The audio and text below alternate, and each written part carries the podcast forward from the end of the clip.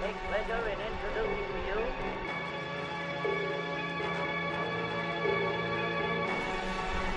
I take pleasure in introducing to you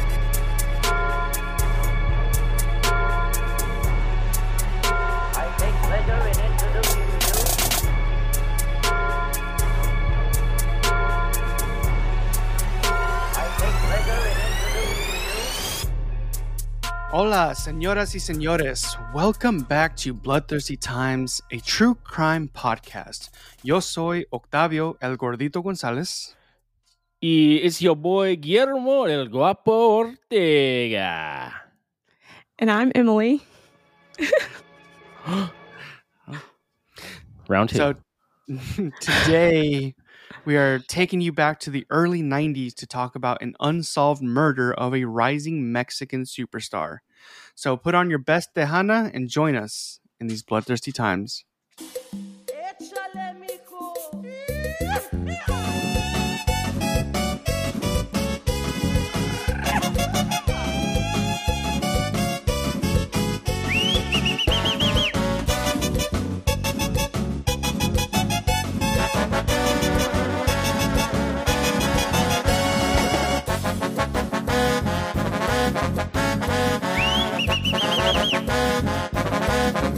Serial killers do on a small scale what governments do on large ones. They are a product of the time when these are bloodthirsty times. Whoa, Yeah, that, that one gets me amped. Eh, man. that was fancy. Yeah, right. We did that during El Chapo. That's when we made that one. Mm.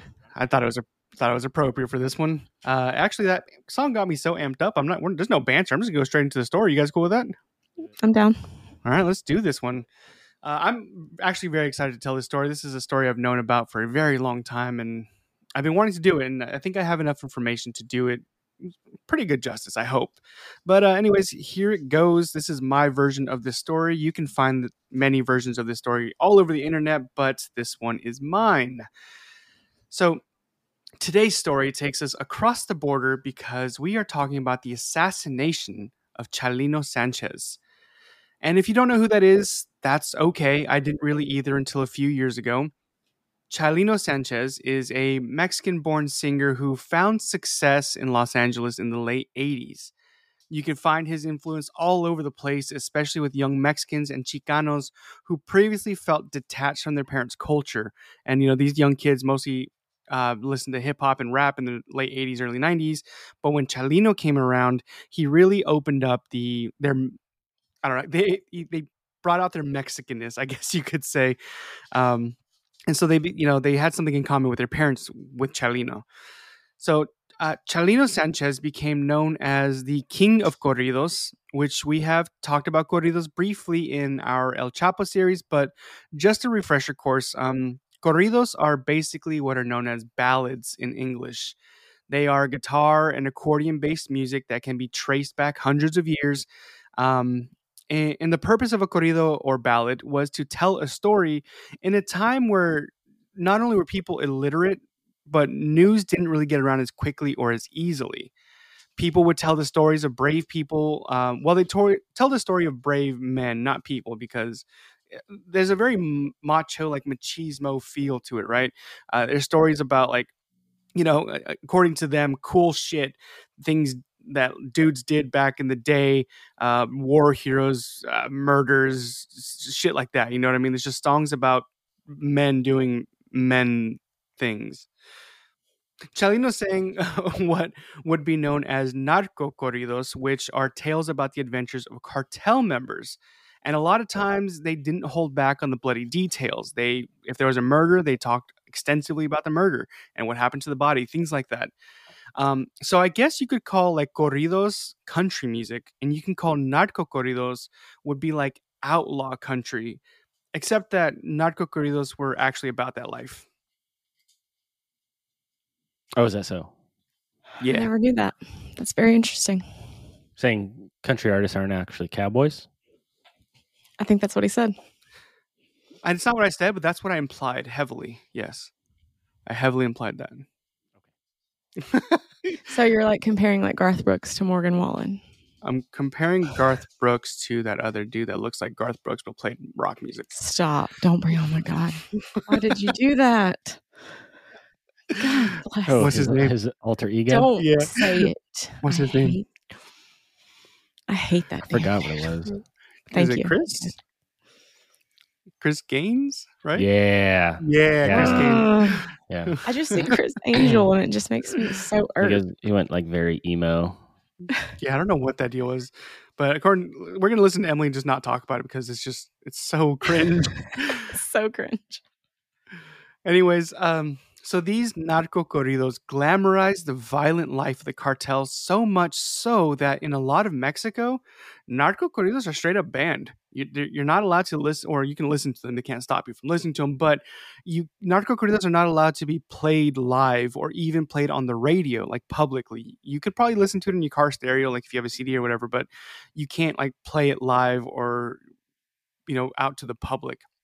And the reason they are banned is because authorities believe they promote and encourage the criminal life and make joining cartels sound like a good idea. Uh, you know, it's like the NWA and, and gangster rap, how they were like that song uh, "Fuck the Police" was banned to play live in certain cities when they would go there. It's kind of like that. You know, they they didn't really want that anti-authority feel and you know encourage people to be anti-authority. So it's it's literally banned in a lot of parts of Mexico. Still. Uh, yeah, I talked to my mom and dad about it, uh, about a little bit of what they know, because I'll get into it, but they, they weren't really into this type of music, but they did know it was around. They knew about the cartels and the narcos around, and they, they said that you straight up can't listen to narco corridos in certain parts, and to this day. Hmm. So, regardless, the Mexican people fucking love this shit. And it's probably more so that it is banned. It's probably more out there because, you know, people want what they can't have. Um, but it's also probably because it offers a completely different feel to like the overly produced radio songs. The lyrics are more down to earth and much more relatable to the everyday person because yeah, they do sing about like shootouts and drug deals, but they also just sing about the stories of everyday people. That's one of the main draws to it is, you know, pretty much anybody can have a corrido written about them. So that's, you know, it's more relatable and it feels more real instead of this like glamorized, you know, dudes, good looking dudes in like nice suits and, you know, big bands or whatever. So it just felt more down to earth, something you'd find in every pueblo. You know, there's always a norteño band playing in restaurants or something, you know. So it, it just, it felt more authentic. So, like I said, I didn't really grow up listening to Chalino at all. My parents weren't into corridos in general, and especially were not into narco corridos. Uh, you know, the whole drug thing, uh, they just, I don't know if they felt like they were above it or it just wasn't something they were into, but they were more into mainstream stuff like Selena and Chente, which, for the record, I could listen to Chalino now and appreciate it, but put on some fucking Chente and my Chicano ass will become fully Mexican in an instant. Like I, I think Emily heard me singing in the shower the other day. That was Chente that I had on, and it just I don't know, it gets it cuts to the core of me, Baxter. It just does. so just because my parents didn't listen to Chalino at all doesn't mean I didn't know he existed. I had other family that would blast some Chalino, and I remember driving around Tijuana, and it seemed like every other car was blowing out their car stereos with his music. And even though Los Nieves de Enero was his biggest hit, the song that I remember hearing the most, and actually my favorite song from him, is a song called Alma Enamorada. Uh, What's that A mean? love love song. uh, yeah, it's a it's a love corrido. It's Alma Enamorada is uh, soul in love. Yeah, soul in love. Yeah.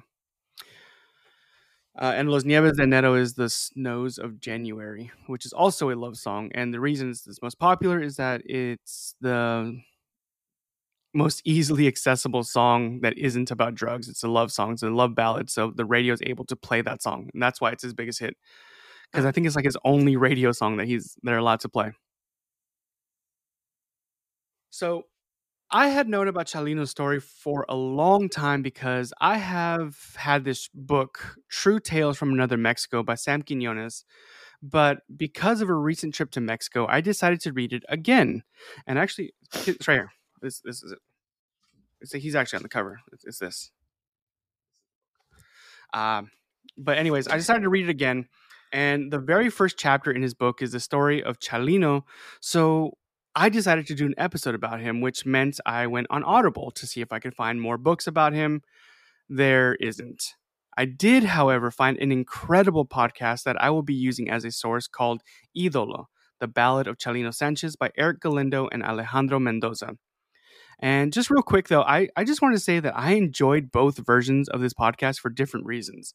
Uh, because they have the English version and then they have the same show in Spanish, um, all in Spanish. And the thing is, like, I, and, you know, the English version is good, but I related more to Alex because Alex has more like a punk rock background.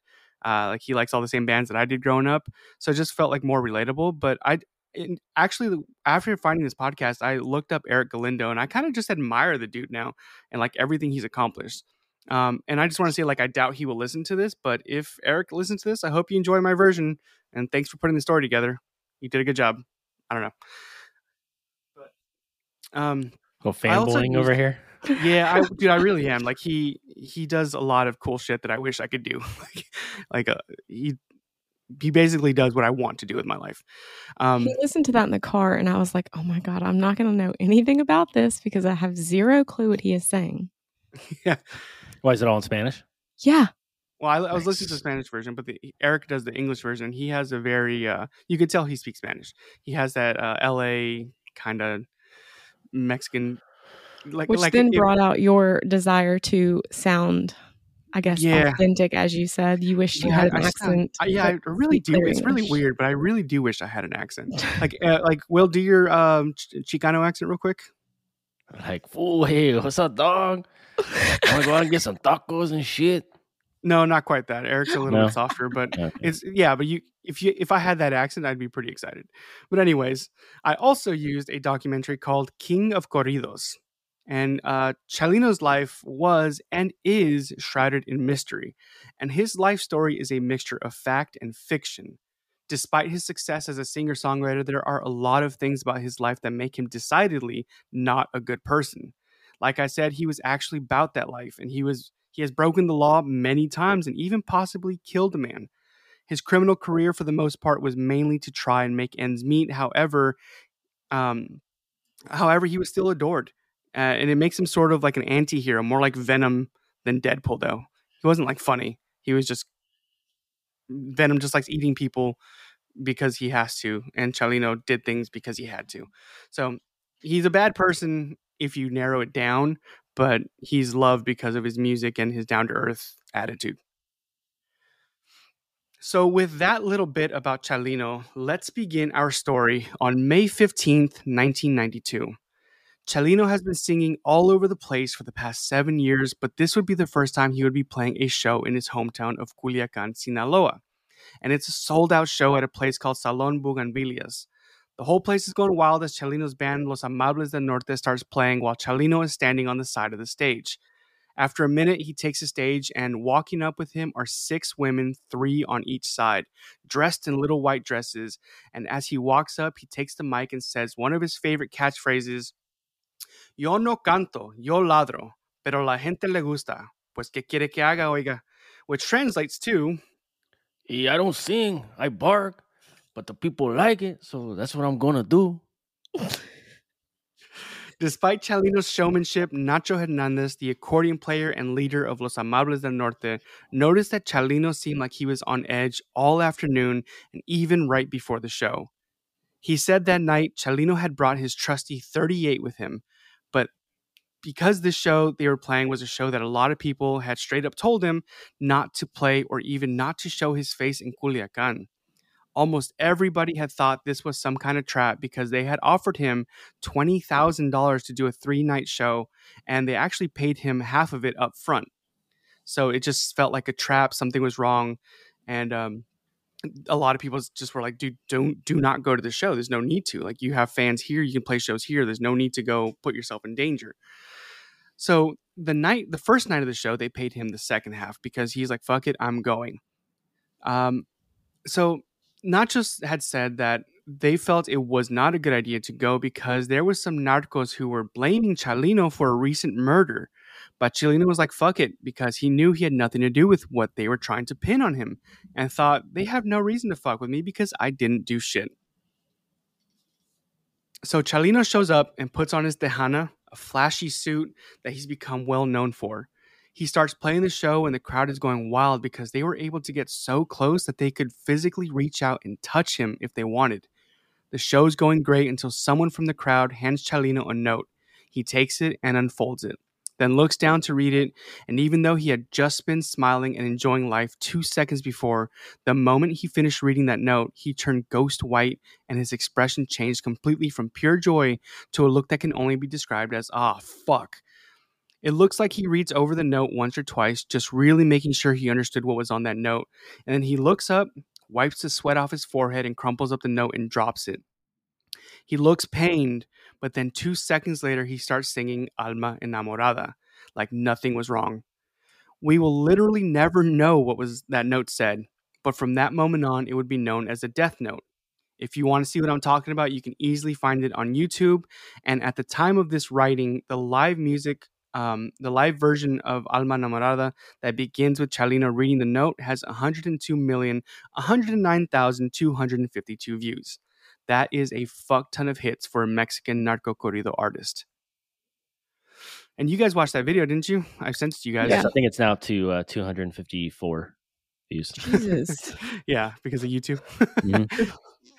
yeah, what did you guys think of the, the when he's reading down, and what what kind of expression did you see? Like, what did you notice in that video? Um, yeah, it looks like he's there having a good time. Reads the note, and then kind of like looks up, looks around with like wide eyes, like ah shit. Mm-hmm. I feel like he was like, all right, I'm just going to go out with a bang. Like he kind of knew something was up and felt it, maybe looks around. Like you said, he wipes the sweat from his brow and then goes on about his night. Show must go on. Yeah, I think you're right about that. I think he. Uh, we'll get into why, but I think he was already kind of set. Like, yep, okay, that makes sense. Like, if it is in fact a death note, because like I said, he crumpled up the paper. We will never. We never knew. He never told anybody what it said. He never looked over at his bandmates and said, "Hey, uh, I, I'm about to be murdered," or he never said anything to anyone. He just looked at the note, wiped his brow, and said, "All right, I'm doing the show anyway." You know, a lot of people speculate about what it said, and uh, a lot of people think that it said, "If you continue the show or if you finish the show, we're going to kill you." And so, you know, that's a main theory. But again, there's no proof of we we don't know. Or Maybe it said if you leave, we're going to kill you. So he was like, all right, fuck it. I'm going to do the show. yeah, Either way, he probably thought it doesn't matter what I do, I'm going to die. But if he's part of that narco life, he shouldn't be surprised about yeah, we, we this will, kind of stuff happening, right? so this is the very end of his life as we're about to talk about but um so there's a whole life before that that we'll get into you'll be like oh okay. Uh yeah he should be expecting this. Like it- he has had a life for sure so whatever was on that note chalino never like i said he never told his bandmates and best friend nacho he never made it known that he was being threatened he never called for backup he just finished the show and when it was all done the band went their separate ways for the night Nacho went home with his wife, and the rest of the band went wherever. But Chalino, Chalino got in a truck with two women and his brothers Espiridion and Francisco, and their cousin Carmelo Felix came along for the ride. Um, and one of the women was uh, Chalino's girlfriend in in Culiacan, Cul- his Culiacan girlfriend. Okay, not his main squeeze, just his Culiacan girlfriend. Just the Culiacan side piece. Yeah, Wait, So- what? yeah. The, the one of the women was his Culiacan girlfriend, not his wife. You think he only has mm. one girlfriend? He's Chalino Sanchez, dog. He I mean, I thought maybe he did. I don't know. Oh, man, It's cute, huh? yeah. Monogamy. The cuteness of it.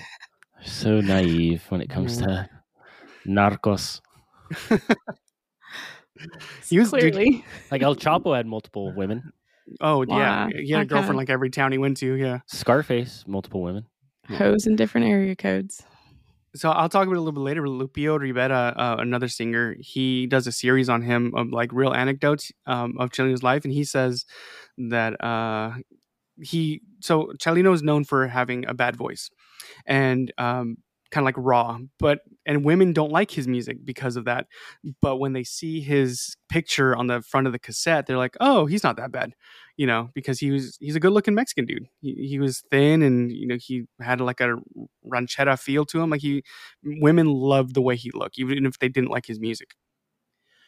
But anyways, so we are here. Uh, Chalino just finished the show. He's got in a truck with a bunch of people, and they took off into the night. And Nacho says that pretty soon after they left, um, he was pulled over by Suburban with PGR tags, which is the federal police. Along with the police, uh, Suburban that pulled over, pulled him over was another Suburban and a Nissan Tsuru, which is a tiny little sedan that was just there. So it was like three cars that pulled him over. The police approached Chalino's truck and told him to get out. Chalino was like, nah, I, I got cash money right here because a lot of times the police pull you over. It's basically just to extort you. And if you give them a little bit of money or some money, however much they want, usually they'll leave you alone. Like that's just something that's regu- that regularly happens. It's just a, a fact of life in Mexico. But this time the police weren't interested in his money. My comandante needs to see you. So at first they got Espiridion, Espiridion out of his truck, but Chalino convinced them that his brother didn't have anything to do with whatever was going on here. In fact, he barely knew the guy at all. Hey, don't take him. He's not to blame for anything. I just met him at the show. So they let his brother go, and they didn't know he was his brother, I guess, and he convinced them otherwise with that wonderful accent. And um, so they let his brother go and grabbed him and put him in the suburban. They drove off and ended up by a ditch in a field where workers were starting their day in the early morning. There was Chalino with his hands tied behind his back and on his knees. Whoever the unlucky sicario who had to pull the trigger uh, was, he told Chalino, "This is nothing personal. I'm actually a huge fan, but you know I have a job to do." And Chalino just looks up at him with like this understanding look and says, "Look, I, I get it. Go ahead and pull the trigger." That's four shots. Oh, Chalino- shit. Chalino was shot twice, not four times. Chalino was shot twice in the back of the head, execution style, and they left him in that ditch. He was discovered early on the morning of May 16th. Sorry, the, the repeat was on. Just Yeah. noticed. Sorry. That all scared the shit out of me, and I even saw it. We can edit that out in post. We won't. The next day, Nacho had traveled to visit family when his brother had come speeding down the road and told him to not even go to the next stop on the three day tour because they had just murdered Chalino. Nacho couldn't believe it, and he had to travel to a town called Las Tapias to use the phone to call the coroner's office in Culiacan to make sure that they actually had Chalino Sanchez. And they said, Yeah, Chalino's here. They didn't allow anybody to see the body until the next day, and then they spent two days in Sinaloa memorializing him. Uh, they let people see him. There's a huge crowd gathered to see his, you know, to pay their respects. And then they took him to Los Vasitos Cemetery in Culiacan to bury him, where he remains to this day. There's also a small statue that people placed uh, where his body was actually found, but it's not really visited, especially by tourists, because the cartel or whoever regularly leaves bodies at the foot of the statue. Still, Sweet. Wait, I don't know. I'm They use it as a life. body dropping point. I don't, and they don't know if it's like a tribute, to, some weird tribute to Chalino, or just like a morbid, like "fuck you." I don't know. No one knows. They just, they just constantly leave bodies there, Maybe they just like that spot. and that statue's ruining their place. Yeah. Yeah. Could be. Who knows? All right. So now that we know how his life ended, let's take things back to August 30th of 1960 when Rosalino Phoenix Rosalino Felix Sanchez was born to Santo and Senorina. Rosalino was the youngest of eight children and he had six brothers and one sister. He was born in Las Flechas, Sinaloa, and lived in extreme poverty in the nearby town of Las Tapias. Out of the eight siblings, only the youngest four even had the chance to attend school. And even then, they only went to a few years of elementary. I think it was like three years total they had the chance to go. This part of Sinaloa is part of the Golden Triangle, and the same time that Rosalino, who preferred to be called Marcelino because he thought Rosalino sounded too girly, and that actually just evolved into just Chalino. And um, taking it back, we have actually talked about the Golden Triangle in more depth again during El Chapo. And in that episode, we pointed out that there were many farmers in this Golden Triangle, and those that tended to drug crops made four times as much money as those that farmed food crops. Well, I guess Chalino's family decided they were going to stay on the straight and narrow, and they farmed food crops, which meant they were very, very poor. So Chalino finishes the very little schooling, uh, which again was probably about three years. Then, when he was about 11, so okay, let me make this straight. From this point on, this is a lot of Chalino's life is like legend. So I don't know exact ages and dates, but it's kind of like in the area. Um, he might be 11, he might be 14. It's it's hard to know um, because this is all word of mouth and legend.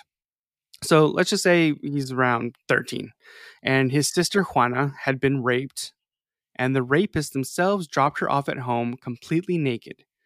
The culprits were the Perez brothers, and even though the main guy responsible had left to go north, his brother, who had also been involved in the rape, was still around, and rumor had it he was out here bragging about how he had defiled the Sanchez girl. This guy just happened to have the nickname of El Chapo, but he wasn't the El Chapo. He was Hector El Chapo Perez. Well, Chalino was only 13, however, and the family name was something to be defended. In this area, your family name is pretty much all you got, and it's worth defending to the death in these small towns. So Chalino couldn't have people out here talking shit and get away with it, right? He's he has to protect his family. So he swore that he would have his revenge one day pretty much as soon as he was able to get his hands on a gun. He said, "If I get my hands on a gun, I'm coming for you." You know, the, it's it's not on. It's like on site. I'm gonna get you. So I'm gonna shoot you. Chalino, I'm shoot you round the round the face. yeah. So Chalino got his chance in about uh, again dates are confusing in this, but let's just say 1977 when he was maybe 16, maybe 17. I, again, who knows? Um, but anyway, Chalino had just been given his first pistol. And Chalino was patient. I mean, he had already waited four or five years, maybe a little bit longer, and a couple days couldn't hurt. So finally, on November 20th, which is actually Mexican Independence Day, not that bullshit American holiday Cinco de Mayo, he saw his chance and he took it. At a nearby town, at an elementary school, they were having their annual celebration, and El Chapo Perez was in attendance. Chalino pulled up to that party and watched El Chapo all night until he saw El Chapo sitting with his brothers, and they were drinking. And at this point, everyone was pretty much straight up drunk. So, this was Chalino's opportunity. Chalino quickly and quietly walked up to them, and without saying a single word, fired three gunshots point blank at El Chapo, killing him. Of course, pretty much everybody at this party had that thing on him.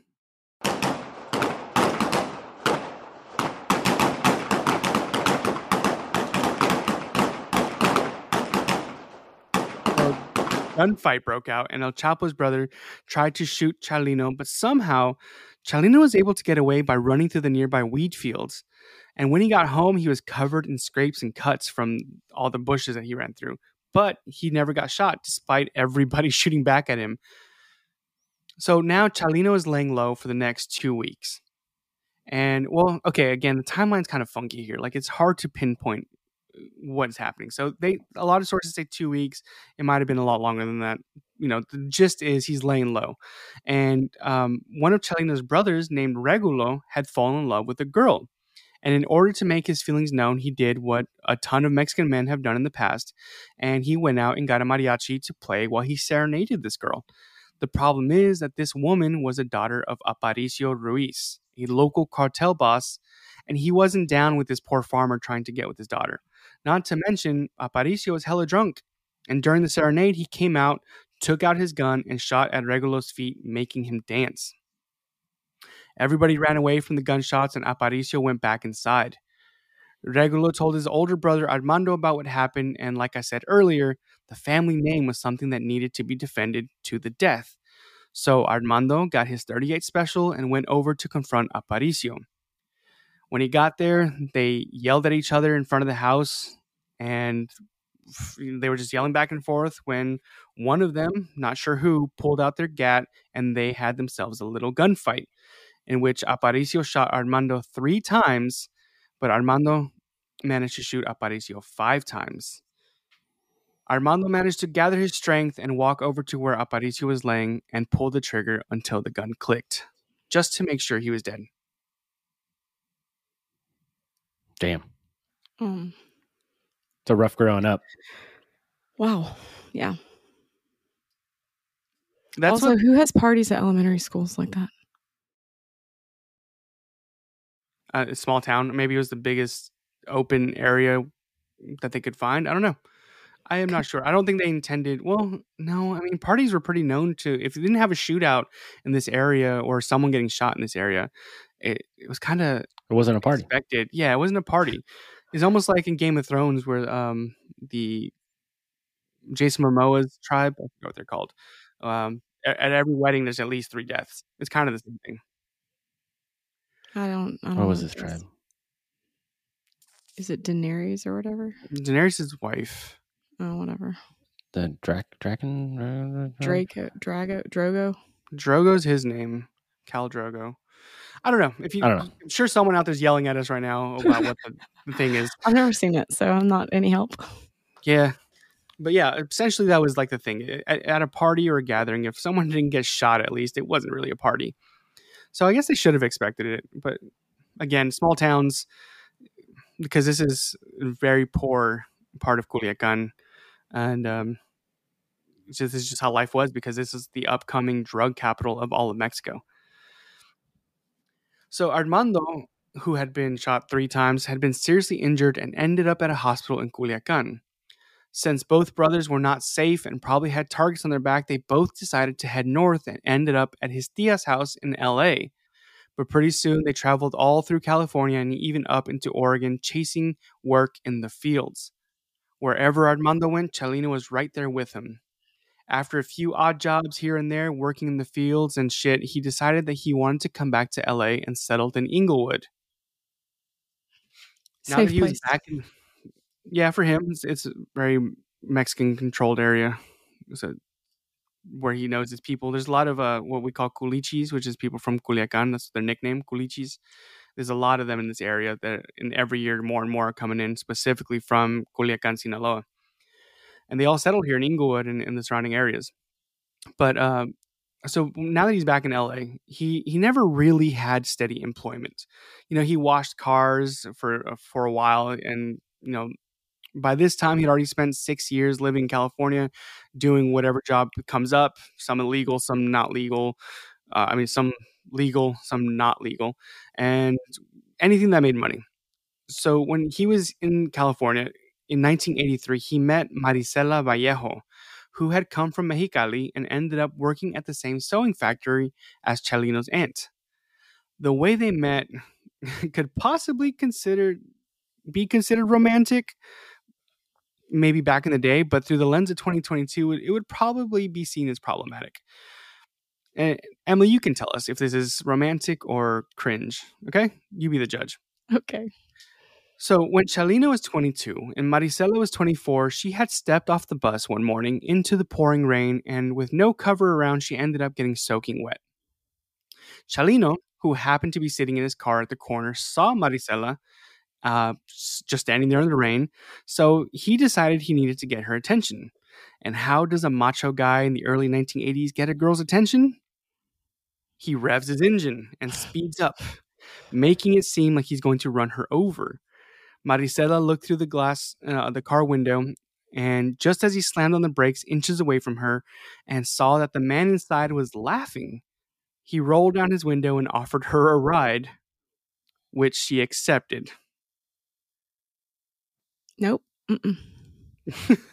See, this just reminds you of, like the Notebook when he was he wouldn't take no for an answer and he was doing crazy shit, like hanging from the uh the Ferris wheel. That's Fat what it chance in hell of. if you try to run me over, I'm ever speaking to your ass again. I might pull your ass out of the car and beat you to death. See, this is what I'm talking about. 1980s. This is romance. Yeah. Mm-mm. Thankfully, we've come a long way. So she accepted the ride under the condition that she would be driving the car. And when he agreed, she got in the driver's seat and drove off like a bat out of hell. Her intention was to scare the shit out of him, just like he had done to her. It worked. Chalino swore that he would never get in the car if she was driving, ever again. But through all of that, they ended up falling in love and got married about a year later in 1984 while she was pregnant with their son, Adan Sanchez. And then a little bit after that, they had a daughter, Cynthia. They would stay married until his death. Aw. Yeah. Isn't that just romantic? Oh, it brings a tear to my eye. It's so adorable. A tattooed tear. Jesus. What a shit show already. So in late 1983, probably because they were expecting a child, Chalino went down to Tijuana to help his brother Armando with his coyote, coyote business or um, boy, boyero in Spanish. So if you don't know what a coyote is, he they are human traffickers. It's a small You dog. pay Wait, that's what I was thinking. What are we It's talking like, a, about? it's like a small wolf. Mhm. Travel in packs. They eat Yeah, that. household pets. They're yeah, outside. that's, that's that's all true. Yeah, but they are also Who has a household pet for a coyote? I don't I'm know. I saying mean, a they coyote eat. for a household pet. they eat your household pets if they are Oh. outside. I thought you said people have them as household pets. Maybe I wouldn't be surprised. Mm, True. these are all true things. However, what I'm talking about when I say coyote is human traffickers. Oh, You pay- that, pay the Oh, coy- that coyote. Yeah, yeah, yeah. So you pay Oh. the coyote and he gets you across the border, although safety is not necessarily guaranteed. They're just going to try to get you over. If you don't make it, you don't make it. It's, it's really no skin off their back.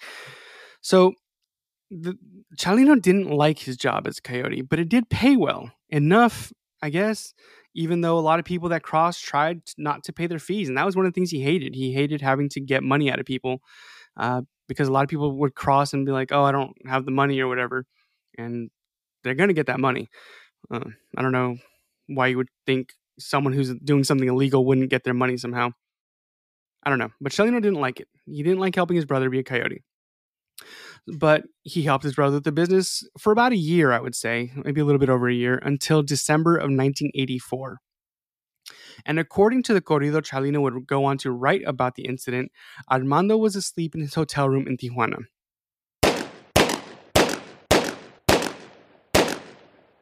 When early in the morning, somebody who Armando trusted shot him seven times while he was sleeping. This wrecked Chalino, who was super close to his brother. Shortly after his brother's death, Chalino himself would end up in La Mesa jail in Tijuana for about eight months. And it's not really clear why he was thrown in jail at all. But it actually turned out to be one of the best things that ever happened to him. I mean, aside from La Mesa being one of the worst prisons in the world to go to, yeah, aside from that, it turned out to be really good for Chalino's career. If you've ever seen Worst Prisons in the World show, it's on there many times. La Mesa is not a place you fuck around with. It, it is a horrible, It's horrible fucking place. to watch, even just to like see them display the facility. It's very scary. I remember like in 2012, there was like a riot and like 19 people died There's, during like, that riot. There's like people dying every day, or like there's at least I think they said like on statistically speaking, there's like a 99.7% chance that someone will die daily, or there will be a near death fight. Sounds about right. That place is scary. So inside of La Mesa prison, Chalino would sleep on the concrete floor since he was new. But luckily for him, while he was there, his cousin Ismael Sanchez happened to be locked up. And actually, a lot of Culichis were locked up with him. So he already knew a ton of people, even though he was brand new there. He, he's like, oh, you're here too. You know, oh, shit, it's you. You know, a lot of people from his town and he grew up with were in this prison. So Israel Sanchez played guitar, and for some reason they were allowed to have instruments. You would think such a gnarly place wouldn't give a shit about their happiness, but they had instruments they were able to play, and Israel Sanchez had a guitar. So when they had time, they would all sit around and tell stories about themselves and their adventures, or stories about loved ones, while the guitar would be playing in the background. And even though corridos had been around forever, hearing the mixture of real stories from real people while a guitar gently wept was the spark of inspiration Chalino needed. The very first corrido he ever wrote himself was a ballad of Armando Sanchez as a way to honor and remember his brother. Well, word got out around uh, about how good that song turned out, And so a few people would ask Chalino to write a corrido about either themselves or somebody from their town.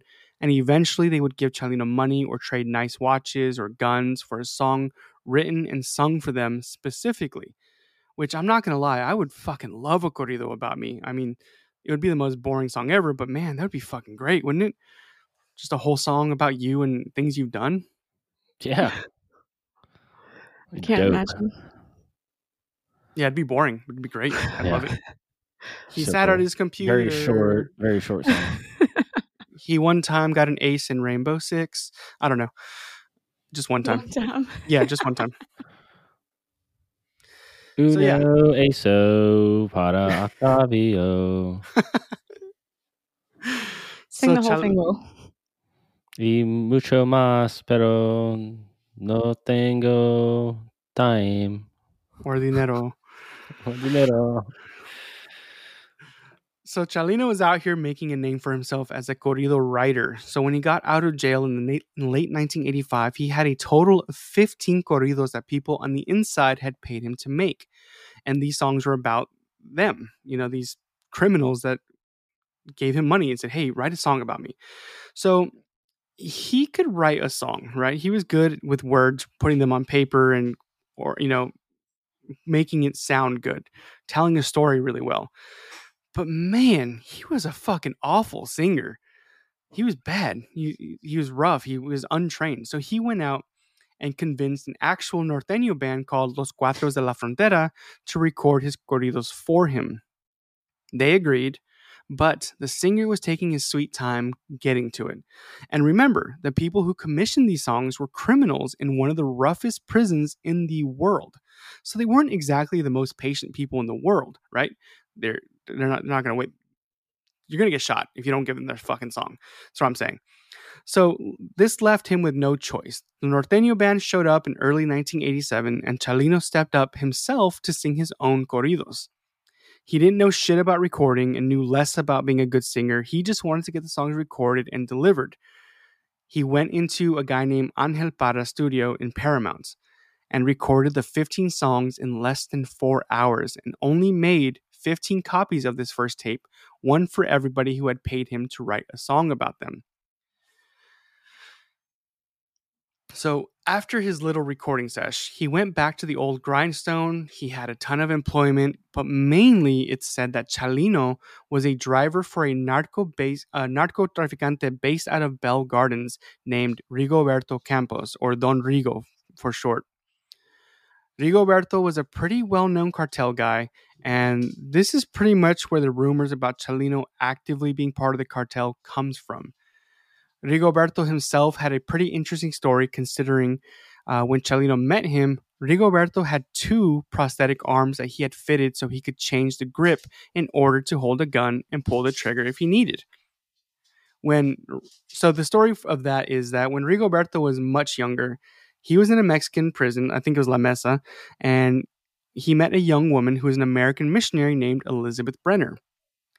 They had, you know, taken a fancy to each other inside a prison. I don't know how that happens, why a mis- American missionary would fall in love with a Mexican man in La Mesa prison, but it's what happened.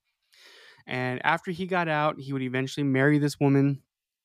Rigoberto would keep up his criminal ways, however, and was making a name for himself not only as a drug guy, but as a guy to be feared with a gun because he was ambidextrous and he was deadly with both hands. So much so that he caught the attention um, of some rivals who would capture Rigoberto and then run both of Rigoberto's arms through a wood chipper. Jesus Christ. That's one way to stop him from pulling a trigger. It didn't. He- He somehow survived, and that's how he ended up with custom prosthetics that were able to pull triggers still. Still just as deadly, just with prosthetic arms. I thought you were going to say he like trained himself to do it with his feet. That'd be crazy. I mean, I wouldn't be surprised at this point. I just can't imagine the pain of having your arm go Dude, through a wood and he was just imagine the screams coming from that dude. You're just like being forced into a wood chipper, just your arms, blood coming out the other. Oh man, that's What's to stop the rest of your body going in after, like your arms, like Them oh, holding you? enough. them holding you back That's or a lot of weight to hold. I would feel like they're, the machine would suck you in. Yeah, I've actually thought about the like logistics of doing this to somebody and how do you force someone to put your arms through the put gun to their head? I don't know. Like how do You you let her knock them unconscious. That'd be so tough. I Or you think. just hold their arms. Dead like you're weight's hard. And then when, and then when you wake up, in. when you wake up to your first arm going through, they got to knock you out again to get your second arm through. No, he probably just put them together and dove in. You know, I think what we can take from this is that narcos are determined people. definitely. Anyway, Chalino worked for this guy for a hot minute until one day as a driver, and who knows what else he did. I don't know what being a driver entails, running drugs across the border. I, I, I really don't know what that means, what he did.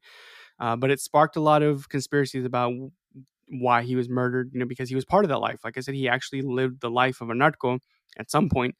Um, so, anyways, he did that for a hot minute until one day while Rigoberto was in his office at an Italian restaurant because Don Rigo is a huge fan of mob movies. So why wouldn't his base of operations be an Italian restaurant? You know what I mean? So, so You what they call him Don? Yeah, Don Rigo. Well, Don in in Spanish is also just like boss or you know, some a term of respect as well, like Don Rigo. Yeah, but Don Julio. Don Julio. It's the only one I know. so he's at this Italian restaurant, right? And he's being he's in his fancy suit, just like a mob boss would be. And uh, anyway, on this day, Elizabeth comes running in, crying with her dress torn, and tells Rigoberto that one of his best men just tried to have his way with her. And Rigoberto is like, "Who the fuck do I have working for me that would be crazy enough to try and get with my wife?"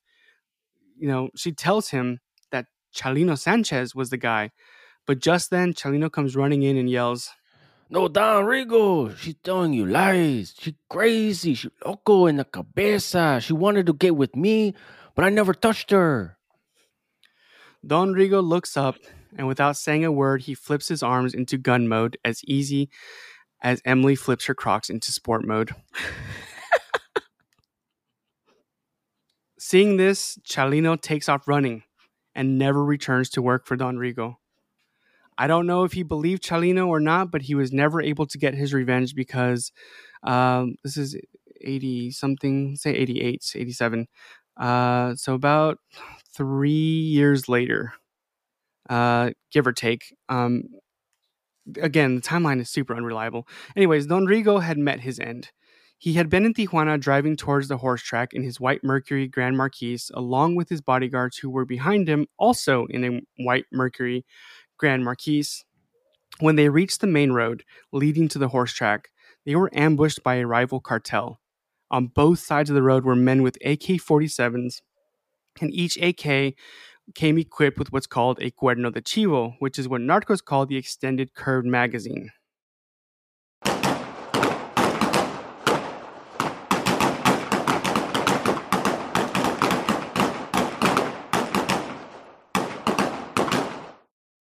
Altogether, they unloaded over 200 rounds into Don Rigo's convoy, killing him and his guards instantly, and injuring several innocent bystanders that happened to be walking on the boulevard that day.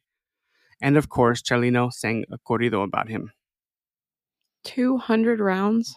Yeah. One of them Couldn't find that one. Couldn't find 200 rounds. Nah, I could just hit repeat. over and over. Yeah. So six months after those first 15 tapes were made, Chalino was back in Angel Parra studio recording 15 more corridos. And again, only got 15 copies made for the people who commissioned them. I'm not entirely sure the timeline I keep saying here, but uh, if he continued to record before Don Rigo or during Don Rigo or after Don Rigo, I'm not really sure when he did this. But in early 1988, Chalino was back for another recording session and ordered his usual 15 copies. But then the very next day, he calls Angel Parra back and asks for 25 more copies. Then the next day, he ordered more. So Angel said, you know what? Fuck it. Let's just make 300 copies because Angel had a good feeling about where this was going. And he was right. They had sold all the copies almost immediately. Jeez. So his career was starting to take off here. This is when it starts to really pick up. Yeah. So he the got better. He didn't suck anymore. No, he sucks still. Oh, okay. Uh, but that's kind of what that was kind of his charm because he didn't have a traditionally good voice, and we're talking about it in a second. But um, It's more of the the lyrics and the yeah, the feel of it, songwriting. yeah, it's the feel of it, the the passion behind it, I guess. Um, but around this time, back in Culiacan, Nacho Hernandez was hanging out with a friend who was excitedly showing Nacho this new singer he found that he really liked. And of course, that was Chalino. And Nacho sat there and listened, but he didn't like it at all. He thought this guy had an awful fucking voice, but he was respectful of his friend, so he just listened and kept his mouth shut.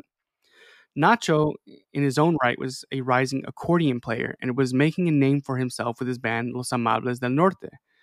So in 1988, Nacho and his band ended up in Los Angeles in Angel Parra Studio as the backing band for none, other than that same dude he was talking shit on. The crazy thing is, Nacho and Chalino were, were from the same pueblo and lived super close to each other, but had never met, mainly because Chalino was seven years older and than Nacho, but also their two ranchos where they lived were like back to back. And in order to get to the other, they had to like go around like the roads, you know what I mean, to get to the other side. So they just never did that. So even though they lived like in the same neighborhood, they never met each other. Um, but anyways, now they were both here in the studio. And the thing was, when the band started up and Nacho started playing his accordion, then Chalino started singing, it just fit. And Nacho took back what he said about his voice. They just complemented each other in a way that obviously many, many, many people love. And it's just a match made in heaven, essentially. So the rough, untrained voice of this down to earth immigrant was the perfect voice for the style of music and the real life lyrics he was singing. It didn't matter that Chalino didn't have a traditionally good voice because he sang from the heart and he put his soul into it. You can feel his words because he has lived them. The same way you can tell when like a gangster rapper is actually about that life and not just saying shit to say shit, you know? Like you can always tell when someone is singing from experience. And that's kind of what the draw was for him. He was real. Yeah, it's like Snoop Dogg versus mumble rappers. Yeah. Or anybody versus mumble rappers. Everyone's more authentic than mumble rappers. Yeah, you're like Tekashi. He's just a snitch, though. Fucking idiot. Isn't he dead? No, he's just a snitch. No. You would think. No. He went to prison. He's protected right now. If he died, it'd be a big deal. Oh. But anyways, so the problem was that even though the everyday Mexican person in the states and in Mexico um, loved him, he still wasn't what the established record companies were looking for. So to get him more playtime and more recognizable, they did it guerrilla style and took their tapes to local car washes and local bakeries, local marquetas, but most importantly, they took their product to the swap meets in Los Angeles where they made an absolute fucking killing. And through word of mouth and people bumping his music hella loud on the streets, he got just as much promotion, if not more, than he would have through a traditional record company. Pretty soon, he wasn't ordering 15 copies at a time or even 300. He was ordering a thousand copies at a time, which then allowed him to create his own label, and he ended up calling it RR Records. What is a swap meet? I don't know why he called it RR Records. What did you say? What is a swap meet? Oh Lord have mercy. Um, I, I don't even know. It's just such a common thing for me. I don't even know how to describe it. it. You take your wares to booths in a parking lot or drive-in movie theater and sell your shit to people. So it's a flea market. Is it? Swap market. That's what we call flea markets here. like, are you talking about like, you know, like booths where you can set up? People just bring like you can have used shit, new shit. It's like fake shit, real shit, whatever. Just Yeah. a bunch of shit people sell. It's- Mm, yeah, a lot of it's like homemade stuff that they're trying to sell. Sort of like having a storefront. They just bring it to a swap meet. Yeah. Okay. Is that the same as the flea market? I mean, people do make stuff like I think it's uh, homemade stuff, but like Mm. the straw But, market. but normally, in like flea markets are indoors, whereas the swap No, I'm market. Talking. The only flea markets I've ever been to down here are outside. We have like the um, what is it called? Antique stores or antique booth places too. But we also have flea markets. Like there's one on Minge Avenue or off Minge Avenue. yeah, I know. Exactly oh yeah, yeah, at. yeah. There definitely is. Yeah. but yeah, he, they would so they would take their cassettes and take them to swap meet and just play their music and sell as many tapes as they could. Which this is this is his people. This is the people that were looking for him and trying to listen to him. So he made a killing here. He sold a lot of tapes. So in October of 1988, Chalino met Pedro Rivera, who is also known as the patriarch of the corrido for his massive work towards making his record company Cintas Acuario the most successful Latin label in the world.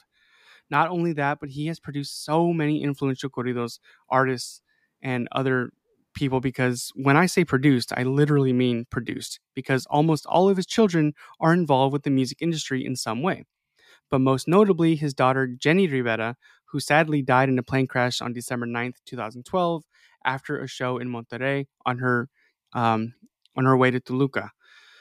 Along with Jenny, her brother Lupillo is also a huge success. And actually, just yesterday, I found a whole series of videos Lupillo put out called Anécdotas con Lupillo Rivera, where the main purpose of the video series is for people like me who knows about Chalino through the countless videos we've watched and books we've gone through to try to understand Chalino and his life as best as possible. But Lupillo prevents, presents Chalino's life through his own personal anecdotes and his own interactions with Chalino and what was going on at the time. And honestly, that's why this episode was delayed today because I needed time to watch all of Lupillo's videos a few times each so I can get a good understanding. So again, I doubt Lupillo will ever hear this, but thank you for making that series. But I digress. Is everyone just taking my catch line now? I was just about Take to say it. that. Everyone it. is stealing your shit, It's Will. fine. It's okay. It's free. It's free market. That's I haven't that's trademarked IP it. right there. You should get IP pay for that. Still if, I'm, intellectual. if I'm on the same podcast, do I still have to pay the royalties? No, I just take a percentage.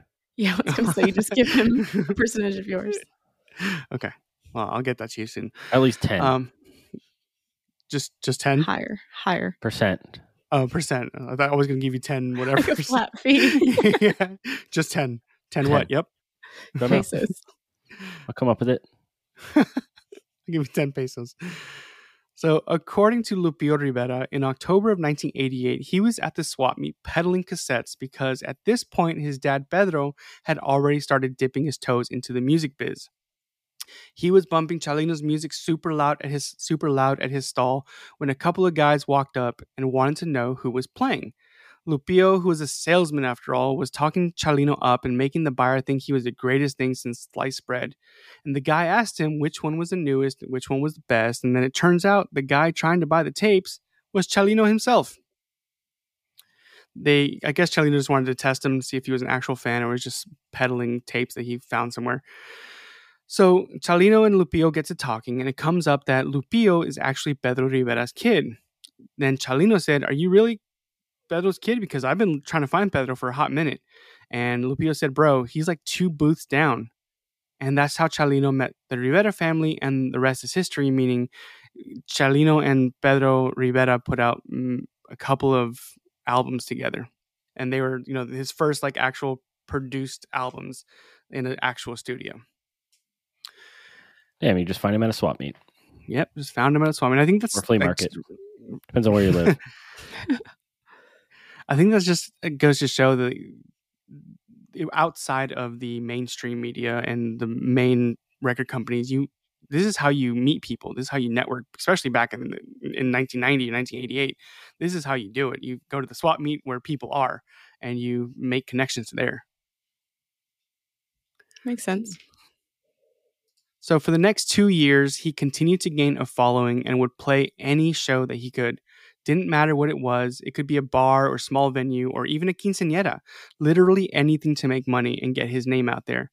Eventually, he figured he had enough fans that in 1990 he asked Abel Orozco if he could play at a popular venue called El Parral, and Abel agreed.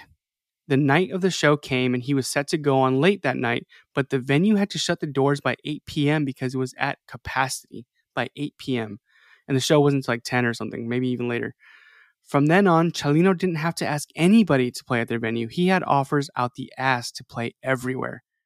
With his reach getting further and further, well, that's also something Pedro did. He had a better network to get his music to further audiences. So that was a huge part of his coming up. Is that instead of just going to swap meets, Pedro actually had you know routes to get his music far and wide. But he doesn't sound like shit at this point, right? I don't Still get sounds that. like shit. He's always going to sound like shit. The production has gone up, but his voice remains the same. He's rough and country, basically. Oh, okay. like for instance like he he doesn't have the traditional like voice that you'd expect from a mexican singer like a really like um tone like professional like instead of saying for example te fuiste which is correct in spanish it means you left he says te fuites which is how the paisas or the, the local Oh, that's what you were saying the other day about the like enunciation or whatever. Mhm. Okay. Yeah, so he just he speaks the way that they do, so they relate to it even more, which is is huge part of his draw. So with his reach getting further and further, he decided that it was time to write his corridos a bit differently. Only because before he could write corridos specifically for somebody, and only a handful of, ple- of people who were close to the person that commissioned it would actually hear them.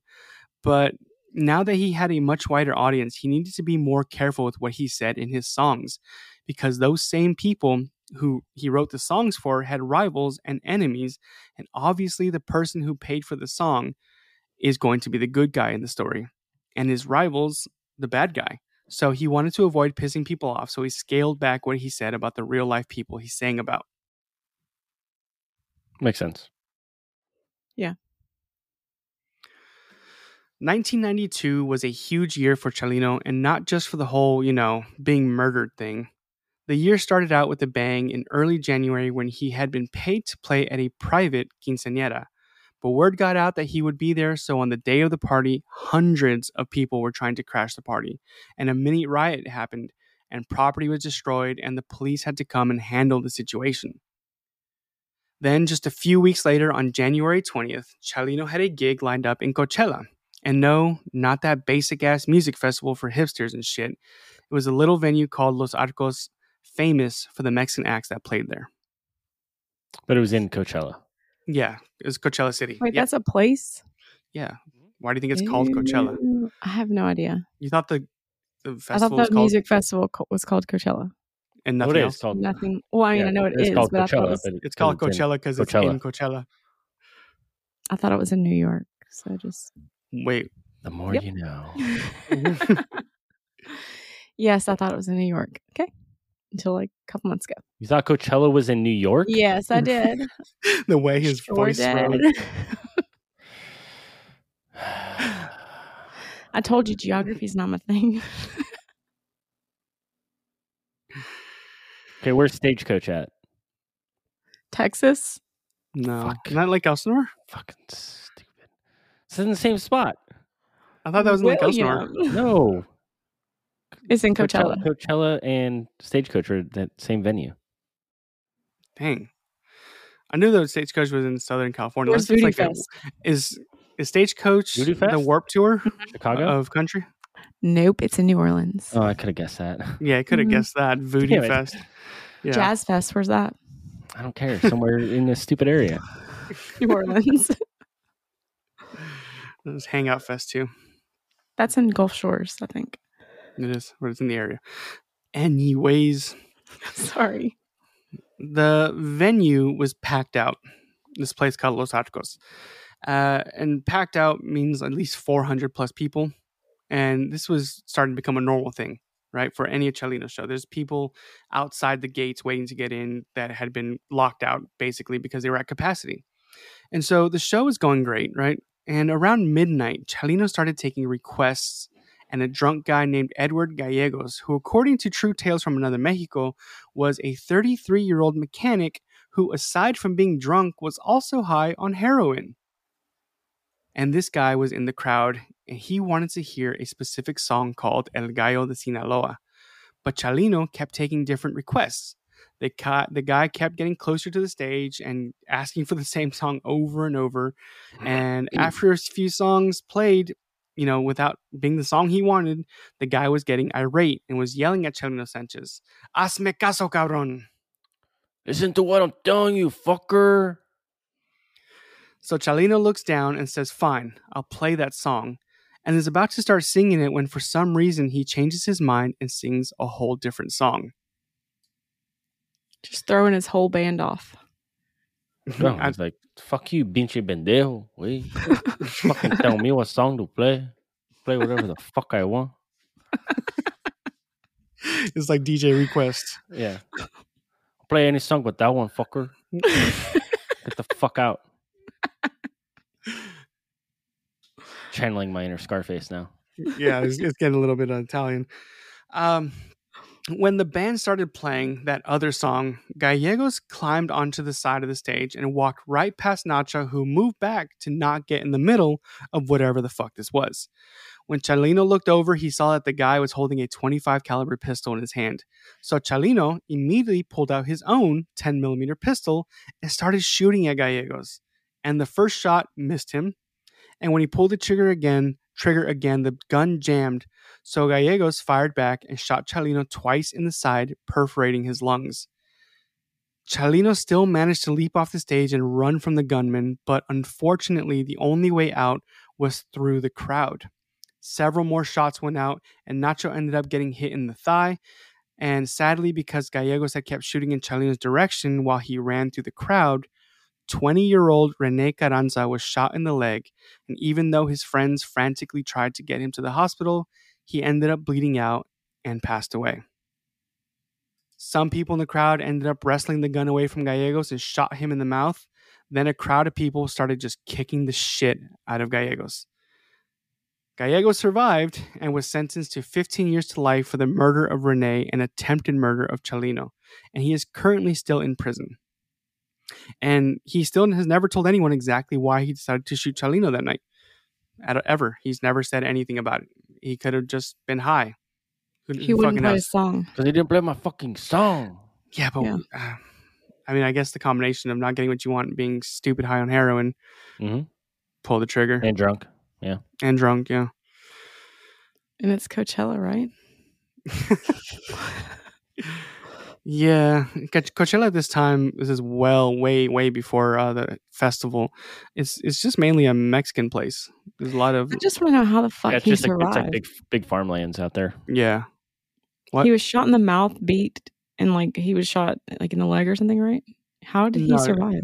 Nacho was Yeah. shot in the leg. Oh yeah, not He's even shot in the mouth, like through and through his cheek or something. Like they Yeah, didn't. something.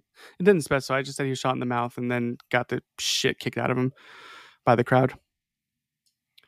So Chalino himself was rushed to De- Desert Hospital in Palm Springs, where he underwent life-saving surgery and almost didn't make it out alive. For two months, Chalino was in the ICU recovering. Meanwhile, because of him surviving an attempted murder, and not to mention how fucking badass it was that he pulled out his own gun and shot back at his attacker, only made him way more popular than ever. And now the radio is actually playing one of his songs, the song I mentioned earlier, Los Nieves de Enero. And it's a love song, which is why they probably agreed to play with it. There's nothing about death in it, it's just unrequited love. And uh, it's actually, you know what's crazy about that? He sang the song, but it's actually a song he didn't write himself. It's just a cover of a song from the 1950s. Either way, he still was getting airtime and his tapes were selling better than ever. So he ripped off a song from the fifties. Covered it. Was it actually covered? Did he rip it off? No, he covered it. Okay.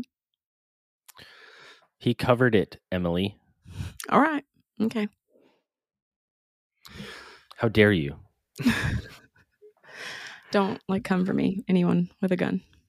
Or you brought it upon You yourself. want- You yeah. just pissed off freaking Narco Corridos. I'm Good luck. sorry. Take it back. Kinda. Uh, sorry, excuse me. So, as Chalino lay hospitalized, though, his thought process changed dramatically. He had just barely survived an assassination attempt, and that could happen to him again at literally any point.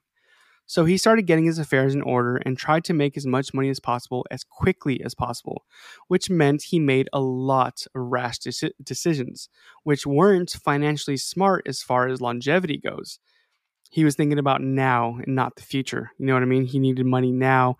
The future's not promised. So he straight up sold the masters and rights to his song to Musart for like $115,000, without a clause for royalties because Chalino didn't understand how the business worked and didn't fully grasp just how big he was getting, which meant he never fully understood the potential money that could come his way. But for him, he didn't care. He wanted money up front now because he could be shot dead today or tomorrow or a year from now. So he just wanted to make sure he had enough money to leave his family. So with the money he was getting, he made sure to buy a house and cars and would do extra shows in nightclubs for like $15,000 a weekend uh, just to save up and leave for his family.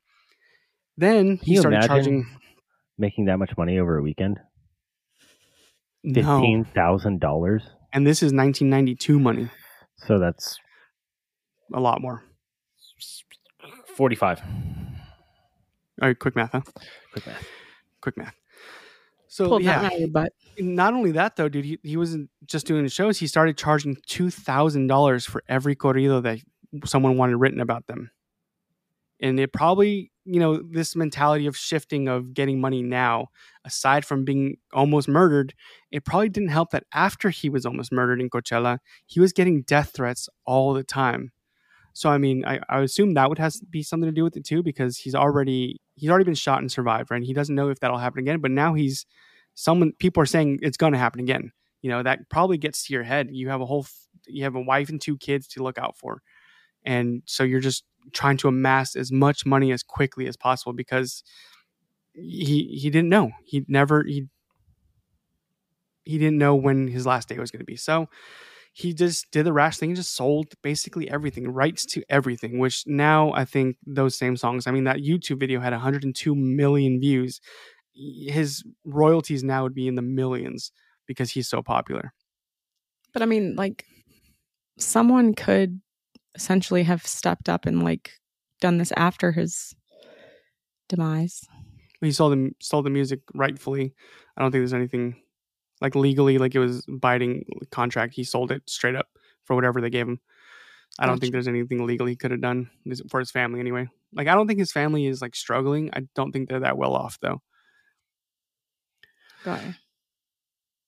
So after two month after a two month stint in the hospital, he went on a radio talk show uh, to talk about how he survived, and more importantly, to let people know that nothing was changing. He was going to go. He's going to get back on that stage. In fact, he had a three night event planned at El Parral, just two months after being shot twice through the lungs.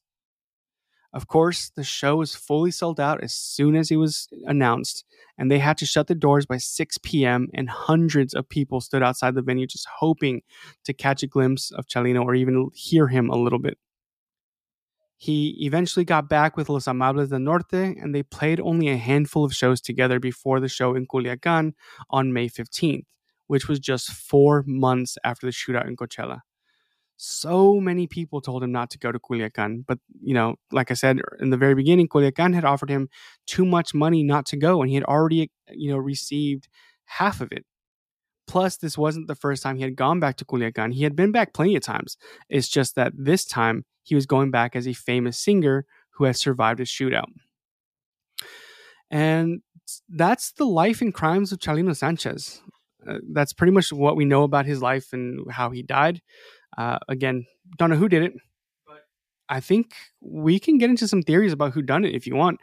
Uh, because, like I said, this is still an unsolved case that will likely stay unsolved because certain people don't want it solved. In fact, like the detectives who took on the case of the shootout in Coachella went to Culiacan after his death to get a copy of the official death certificate, but for some reason, the Mexican authorities stonewalled them, and they had to jump through a lot of hoops in order to get what they were looking for. And what's even crazier is that de- the the detectives who went down there came back to their rooms and someone had broken in and rummaged through all of their things. Clearly, somebody didn't want them there, but who? The Narcos.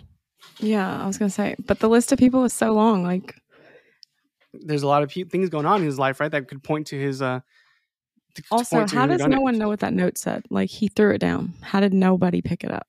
That's I've been thinking about that too. I don't know why. If if my favorite singer was on stage within arm's reach and he threw down a piece of paper, I would grab that. Me you know, too. I know we have a buddy Tyler that goes to shows and he gets a set list at, at every show he can. He doesn't get it every time, but he reaches on that stage and grabs that piece of paper with the set list on it. So, as a huge fan of Chalino, you see him drop something.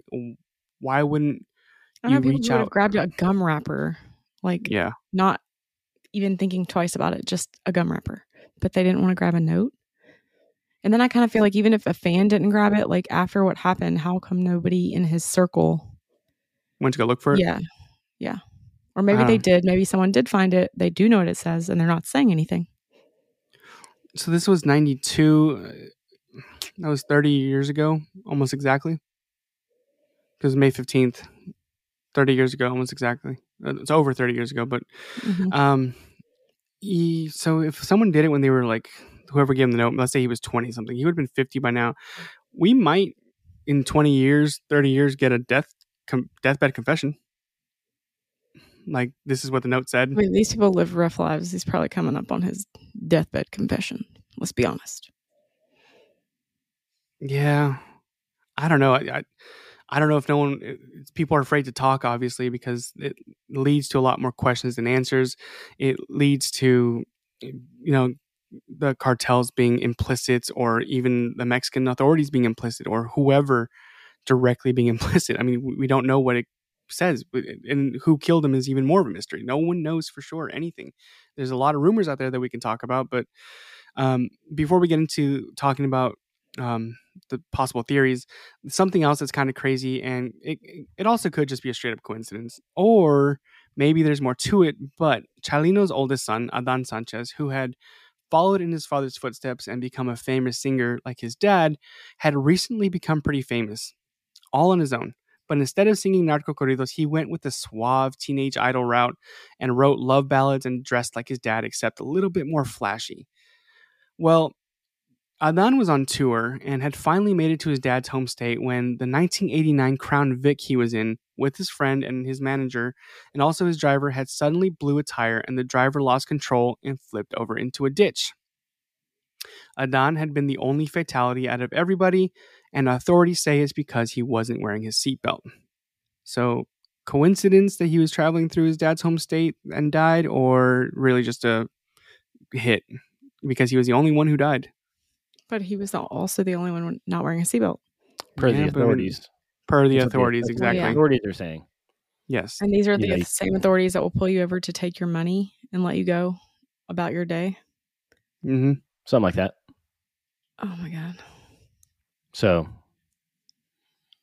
you be Yeah. Yeah. You Judge. trust what they're saying and how it happened, or I don't know. But he was No, only, I yeah, think, he, he died because uh, he wasn't wearing a seatbelt. He was only 19 maybe 20 when he died and he was he was definitely on his way to stardom for sure Okay, I just want to circle back to the whole you guys think that he sounds like shit. I thought he sounded really good. it's just when compared to like Vicente Fernandez who I really enjoy who has a clean powerful voice Chalino's voice is more rough and untrained you know like it's it's just like a regular guy out of tune singing at a restaurant you know he doesn't have the vocal training Oh, okay. and so that's what I mean by bad voice. Like I, it's enjoyable once you get used to it, but for a lot of people, it it was dirty. It was bad, and I don't know. Like like I said, my parents didn't listen to it. They weren't into that shit. They weren't into the corridos first of all, but they they didn't like his voice. He was a bad singer. So I don't know. Enough. But now, another question is: If he hadn't died the way he did, do you think he'd have this much popularity? Do you think he'd have 102 million views? No, I don't think so. No, I don't think he'd be worth nearly as much. He would have been famous. Don't get me wrong; he would have been I hella he famous, but not not 102 million views. No. Like, let me look up someone. There's- like, there's let me lot look up of- There's a lot of like death that makes people more famous. That could have been like Yeah. But I mean, honest to God, like just to say, like I'd never heard of this person before you said anything about him. So, and then you just found that other podcast yesterday. So, like, I guess, yeah, but There's you a don't whole listen world out to there. freaking corridos, yeah. But but you I would have like, no idea. Yeah. Okay. So, for example, the other guy I talked about, Lupillo Rivera, he has 486,000 subscribers, and he's pretty famous. He's po- and popular in the in the genre. So, I, 102 million is a lot more, a lot, lot more than 486,000. So, I, I mean, I he he would be famous. Don't get me wrong. He'd be 100 percent super famous, and stuff, but he I don't think he would have n- nearly the uh, we wouldn't be doing a podcast about him. First of all, he wouldn't have the attention that he got for first of all dying, and secondly, the mystery of his death.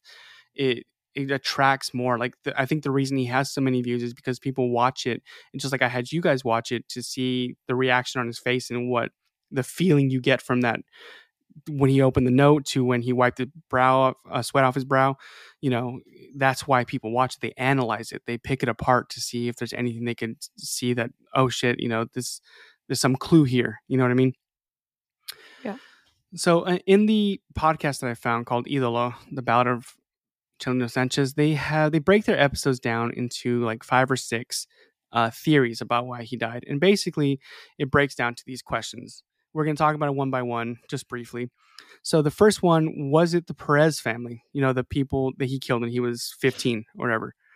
Was it them just waiting patiently for him to come back? First of all, uh, and get the revenge because like i said being protecting your name and defending your honor is a huge thing and uh, nacho himself had said that being a he said being a valiente and being a singer you can't do it because you are always like they're they always know where you're going to be. You announce it you put on posters you i'll be here at this venue at this date at this time. So when you're in that life and you're if you're a hitman or whatever the hell people are accusing him of, they know where to find him at any given point. So when he announced the show in Culiacan, was the Perez family like, fuck, this is my opportunity. I know exactly where he's going to be. And 15 years after he killed one of our people, we're going to get his ass. Was it them? Like, is there any weight to that theory at all? It's plausible. Probably is, but again, uh, no evidence. Like it's all theories. Yeah, it literally is like, all oh, theories. He, he did this bad thing when he was young. Yeah, it could Mhm. be this. It could be the reason Right. why he got. That's, that's literally what all of these are. These like we have like four or five more to go through, and that's it's all hearsay. all of it. Objection. Hearsay. Sustained. Thank Yeah. you. So that's the first theory um, that it was retaliation or getting back at Chalino for killing uh, El Chapo Perez 15 years ago. Now, the second theory is was it Rigoberto's camp? Because if you remember, Rigoberto himself died in 91 and Chalino died in 92. And that theory is more based on that love triangle type thing, you know, when he uh, allegedly assaulted Rigoberto's wife and he was getting his vengeance for that. But like I said, Rigoberto died in 91, so it would have had to have been the people who worked for him that carried it out, which this, I, I don't, don't like think- this theory at all. Uh, this no, theory I don't like think at it's all, as plausible. Yeah, this they, is just they wouldn't have the ones- anything that, like, even if Don Rigoberto had said, "Hey, Chalino tried to uh, rape my wife Elizabeth," like, I, I, I think the time that had passed, and then uh, on his death, I, don't think they'd be like, "Oh, remember that Chalino? Yeah, we need to kill him." Uh, yeah, I don't think, I don't, especially since all his guards died with him that Yeah. were with him that day. I don't, this one, I don't, this is just a theory that people throw out there. I don't think this one holds any water at all. It's just, like you said, he did something this one time. Maybe that's why. Like, that's all this is. Just fucking throwing things out there. So the next theory is was it somebody who didn't take too kindly to one of his songs? Like we said like I said earlier, uh, when you write a corrido, it's usually about one person and their enemy, and the enemy's usually an asshole, right? And you call them a coward, you call them, you know, a piece of shit in the song. And so, did someone who he wrote a song for, did his enemy not like that at all? Did his enemy take it personally and decide to get the ultimate revenge? I don't think so. I think he was too like underground, you know, not really important enough to be on someone's radar to that level. Well, With except when- songwriting, I mean, not like his You're a life. massive, like, you have these massive corridos broad, being broadcast to millions of people talking shit about you in But I don't particular. think that he, he's not calling him out by name. I don't think so. Like, he is, you know, he He literally is. It's Oh. personal stories. Like these are real life stories that you know they're exaggerated in one way or another uh, because they're trying to make whoever paid for them look good. However, these are events that happen and they use real names, and that's one of the things he decided to change when he got with Pedro Rivera um, to make himself more professional. And when I talked to my mom and actually my dad as well, he agreed. He thinks this is probably more likely would happen. Someone took his shit personally, they because you're talking shit on them. You're you're he's getting super famous at this point, and you're saying that such and such is a coward and and he did fucked up things or whatever. And so, like Will said, millions of people are trying to listen to you. He sells out every show. Their words are like a story. It's like news. So this is the news is getting around that you're an asshole, that you did such and such. So the, this is the one that my parents subscribed to about why they he was murdered. Yeah, because you can imagine too that those songs too would affect that person that he's talking shit about their personal life because now their friends, family, people they may come to know will be like, "Hey, aren't you that asshole from that song that did all these terrible things?" It's like, motherfucker. Yeah, another thing that gives this this theory credence, I think, in my opinion, is um, so there was another guy who was also corrido singer named Valentin Elizalde, and back in the day when I was in eighth grade, I had I was in Mexico for three months with my cousins, and we made some money working for my uncle, and we would go to the fair every day, and the fair had food and you know shops and live music, and I actually got a chance to see Valentin Elizalde on stage in person. And I remember him. He was he had his tejana on. He had like a flashy black, like straight black outfit, like really fancy, like almost silky looking. Like he was very fancy and handsome. And he had like a gold chain on. And I didn't like the music, but I, I was watching just like in awe. Like he just put on such like he he had charisma on stage. You know what I mean? Like he just drew people in. And so what happened to Valentin is he was directly associated with Los Zetas, a cartel out of like Juarez, I think, in that area. And so he would play songs for them and about them. And there was he had gotten commissioned a few songs about other cartels, and he was playing a show in Juarez or somewhere near there, and for the cartel itself, for the Zetas. And he was told not to play that song. He did anyway. So when he left the show, they followed. Um, I don't know if he's the one that they literally just like pulled out the gats like after his show, and everybody in the crowd shot him and his crew. Like every, there was like 17 people who died. I'm pretty sure that was him. Yeah, like he they put he put on the show for the mafia or the cartel for the purpose of murdering him. Like he played the music, and then after the show, just killed the whole crew. So you know, so the, you play the wrong music for the wrong people, and you get got, and that's the reality of it. You know what you're doing. You're seeing corridos about narcotraficantes. You know what this is. You know what I mean? So, I I think that's one of the better theories and like more realistic.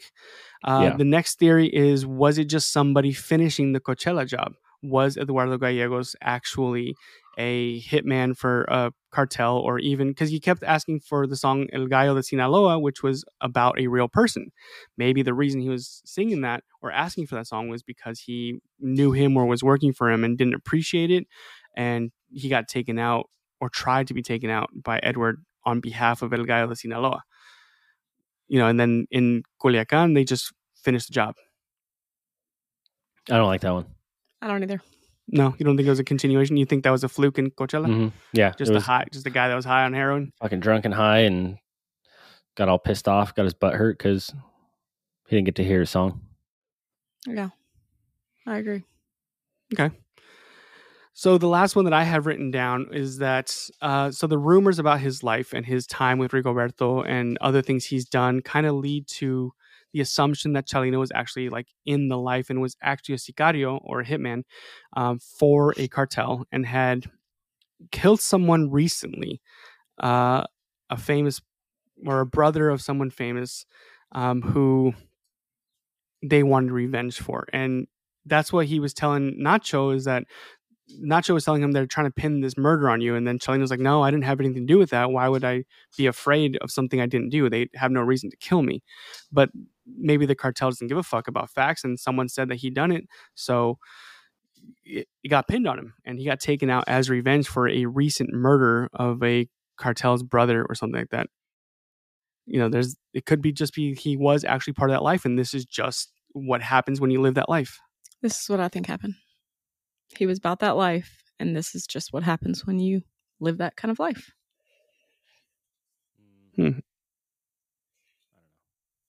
Yeah. See, again, none of this is verifiable. None of this is like literally a lot of this is just legend, hearsay stories that people say. Um, and in the podcast Idolo, Eric actually goes out and talks to people and like interviews real life people who knew him like face to face and ask them questions. And more times than not, he was sent this song by a band that I forget right now, but the song is called El Cantante. And everybody that told him about this song claims that if you listen to the lyrics and decode it because it's written in code, because you can't just say, I know who shot Chalino and this is who it is. You have to write it in code. And if you decode it, it tells you who shot him. And if you want to hear that theory, you can listen to their podcast. He does a really good job of breaking that down. Um, I'm not going to take that one or really talk about it much more because that's his, and he worked really hard to get that theory. So, um, but yeah, uh, at the end of the day, we really don't know why he was murdered, who murdered him, or what could have happened because they were getting famous, like I said, but not. I don't think they would have got famous to the point of us talking about him now. So, um, But I what do you guys feel like think? we, he would have like at that with Could that have, yeah. lifestyle. I don't mean like his singing, like Selena level or whatever.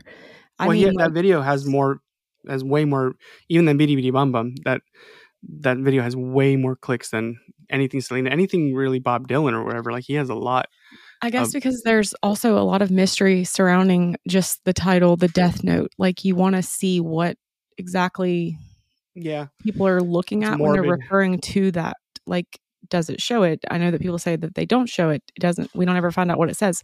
But then again, some people probably lead you to that link and don't say that there's nothing shown. You don't know what it says. They never recover that. Blah blah blah. yeah. blah. Some people straight straight up make shit up. Like they, like I said, pe- we don't know what it said, but someone had said that it says if you continue the show, you're gonna die. Like that's what they're saying because they're just adding shit to something that's not there.